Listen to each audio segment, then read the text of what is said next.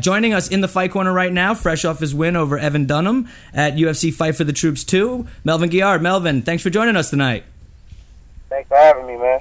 So, uh, first things first, I mean, uh, I'd be hard pressed not to ask this, and I know that we'll get to the fight in a second, but what was the atmosphere like for you all week, uh, being down in Fort Hood and being around the fight, the, uh, the, the soldiers and, and just being in that type of environment? Uh, I was I was excited be around the streets. You know what I mean? Um, I got to rekindle some some old childhood friends with uh, from high school that was Army Rangers that I haven't seen since high school. So it was pretty much a little bit of a reunion. But I was I was pretty calm the whole week. I was comfortable and um, just confident going into the fight. So no extra pressure going into a fight with a you know top ranked fighter that you know a lot of people are expecting you to lose, and now you have to go out there and put on a show in front of you know the men and women that protect this country. I feel I would be, I'd be scared shitless. I'll be honest. Well, honestly, I thought I thought I was the the better ranked opponent, honestly. But on paper, you guys had him beating me. So, you know, like I said in my interview, you know, I'm always the dark horse and I'm always the underdog. You know what I mean? So it doesn't matter. I get in a fight, and I think I made a statement, you know, after knocking out Dunham.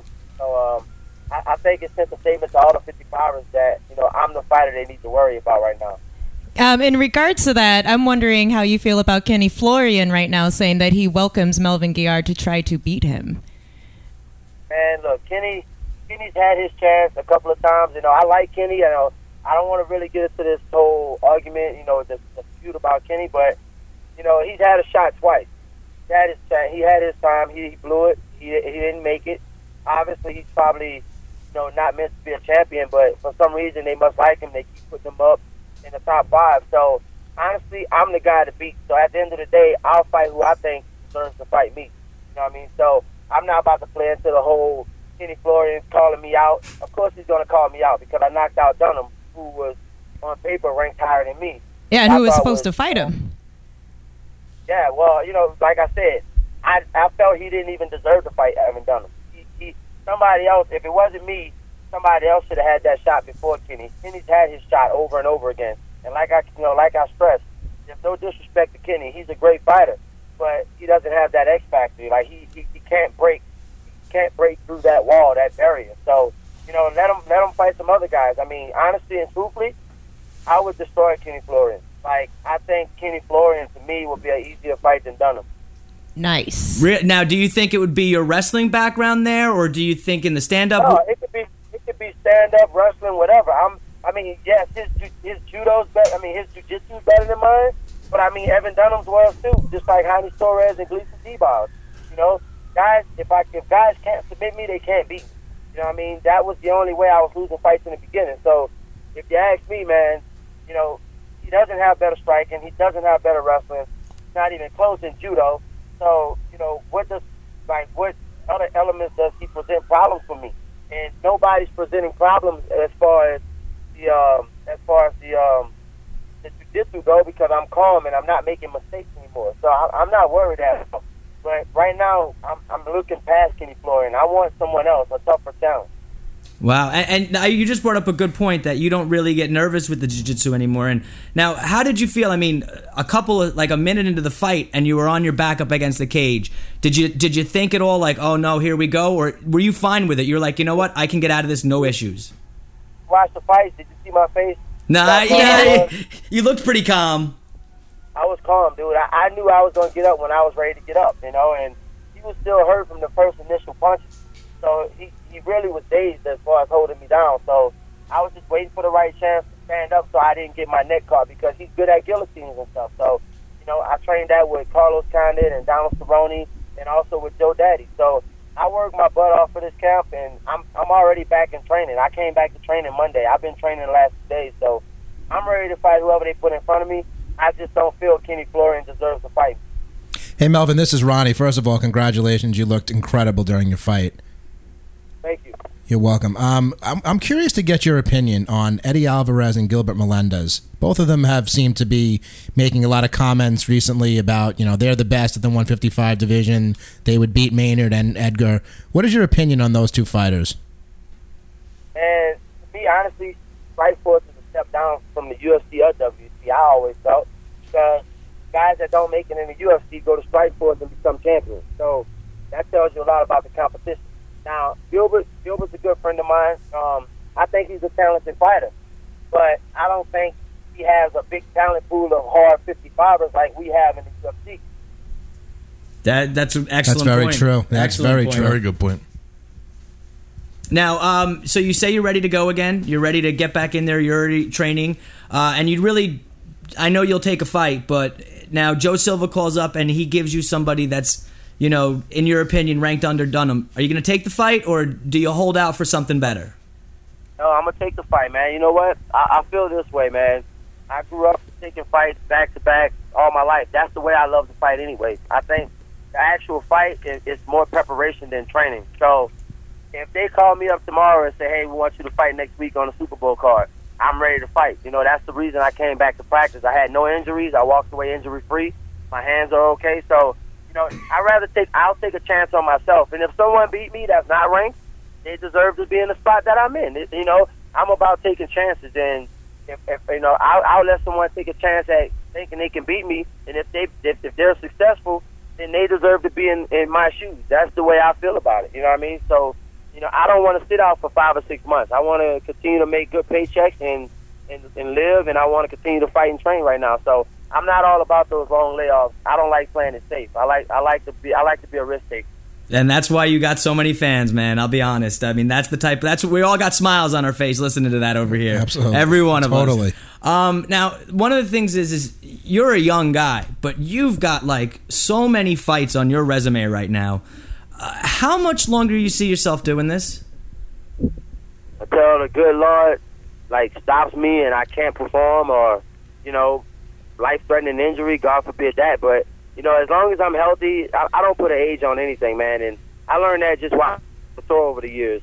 You know, this guy has impressed people time and time again, and he's almost 50, and he's still beating guys my age or younger. So, you know, I don't put an age on it. It's all about how you take care of your body and, you know, treat your body like a temple. And as long as I'm healthy and I can fight, shit, I'll be uh, Herschel Walker's age still fighting if I can. You know what I mean? So I don't put an age on it, but I'm going to continue to just keep getting better.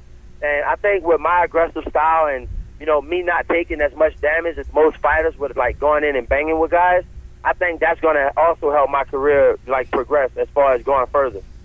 Yeah, absolutely. And now I'm looking at it. You got what? Like you're well over 50 fights now. Obviously, in a time now.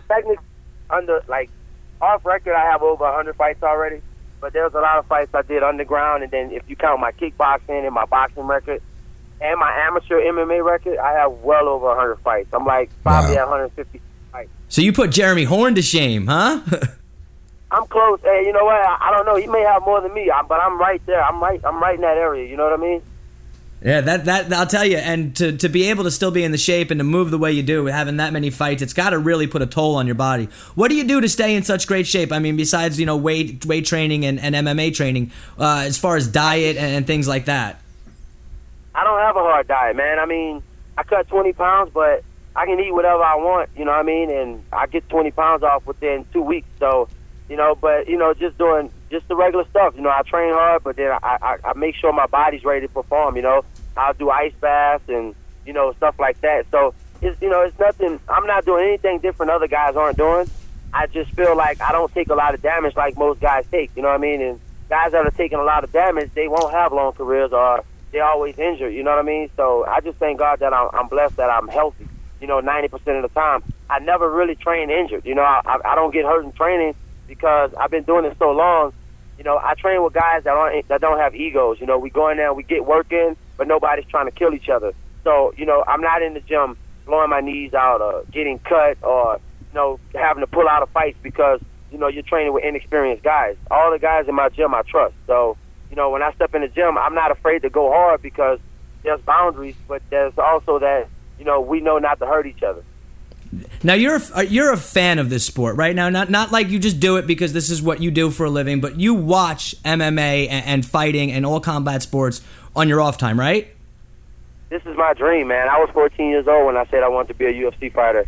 Okay. Um, and No, and I'm sorry. Go ahead. Ever since then, you know, huh? No, go ahead. I'm sorry.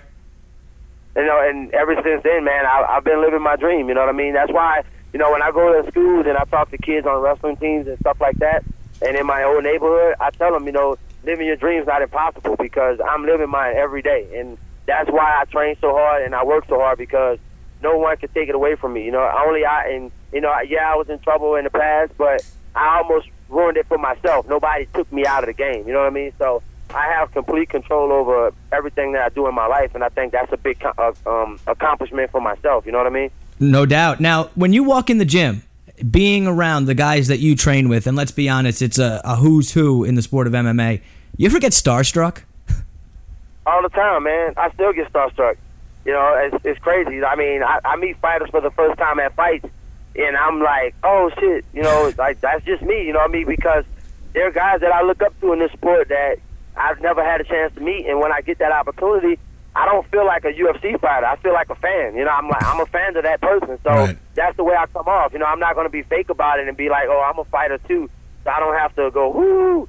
Nah, man, I'm like a little kid when I meet people that I want to meet. You know what I mean? And then it's kind of pretty cool because then you get to look in the mirror and go, "Wow, I'm Melvin Guillard." Yeah, you're right. Yeah, you're right. That's funny. That's right. Now you said that there are some people that you have.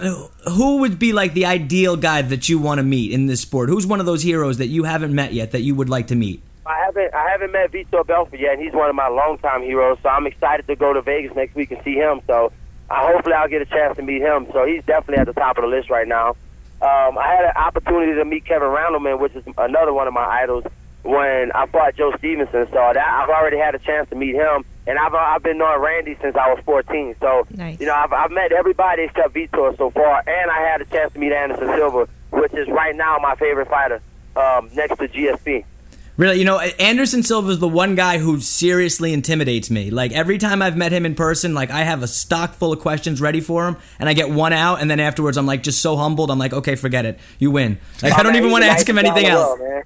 He uh, he is. He's such of a the nice nicest guy. Yeah, he really is. But I'm just I'm so starstruck by Anderson Silva. I think it would be Anderson Silva and Mike Tyson would be the two guys that I, I just I get fumbled around. Yeah. But listen, Melvin, I want to thank you for the time. You know, congrats again on the win. Best of luck in the future. You have a good one, okay?